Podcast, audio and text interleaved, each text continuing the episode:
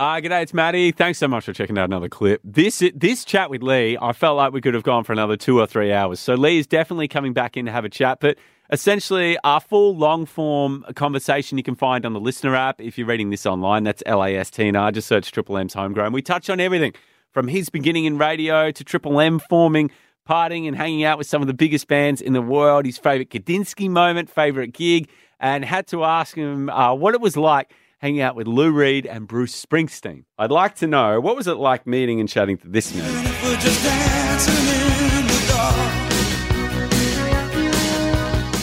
The boss. Louisville, Kentucky, 1978. I remember for the first time in my life wearing my knee high Frye boots.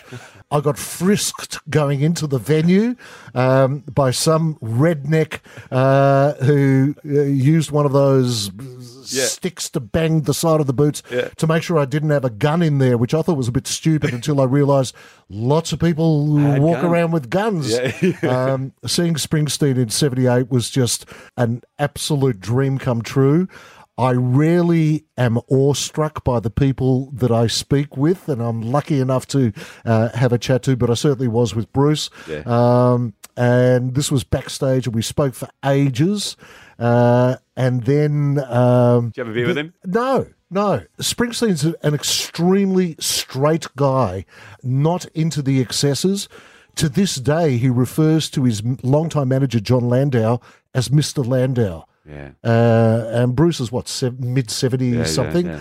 Uh, and still going out there doing three hour gigs. Crazy. Uh, and is old school, polite, Mm. uh, and very loyal, and an incredible human being in every uh, way that somebody can be an incredible human being. Absolutely. Yeah. Well, well said. What about this man? Hey, babe, take a walk on the wild side. I said, hey, honey, take a walk on the wild side. And- The one and only Mr. Lou Reed. Uh, 74, I guess it was. And I was working up in Sydney at 2SM. And um, I was doing Drive at the time. And Lou Reed was invited in. And I was so excited about this uh, to play an hour of music. And we spoke a little while ago about the fact that you could play stuff that you simply can't play anymore. And Lou Reed turned up, regardless of the reputation that some people may have attributed A bit rude to him a bit. Yeah. but he turned up with a um, uh, like a briefcase that had uh, a whole bunch of albums in it. Nice. Each album had a little bit of paper in it that said uh, side two, track four, this, that, the other. He gave me a list of the songs that he wanted to play, which is what he was asked to do. He then took out a uh, a glass jar, unscrewed the lid, and in the jar were I don't know a couple of hundred assorted pills, different shapes, colors, sizes, etc. He just poured out a bunch of them into the palm of his hand, slammed them into his mouth, uh, had a glass of water, and away we went. And it was one of the one of the best hours of music uh, that you've ever heard. And I just sat there, and he was so uh, lucid, so passionate, uh, a dead set music fan. Um, and I wish I could rattle off the songs that he played. I can't. that's okay. Um, because I don't remember. Yeah. Uh, Did you have any of those pills? Sorry, no, no, no, I no. didn't. But we then went out for the night. Um, and there was myself, a guy called Mike Drayson, uh, who sadly passed away only a very short while ago. World's biggest Lou Reed fan.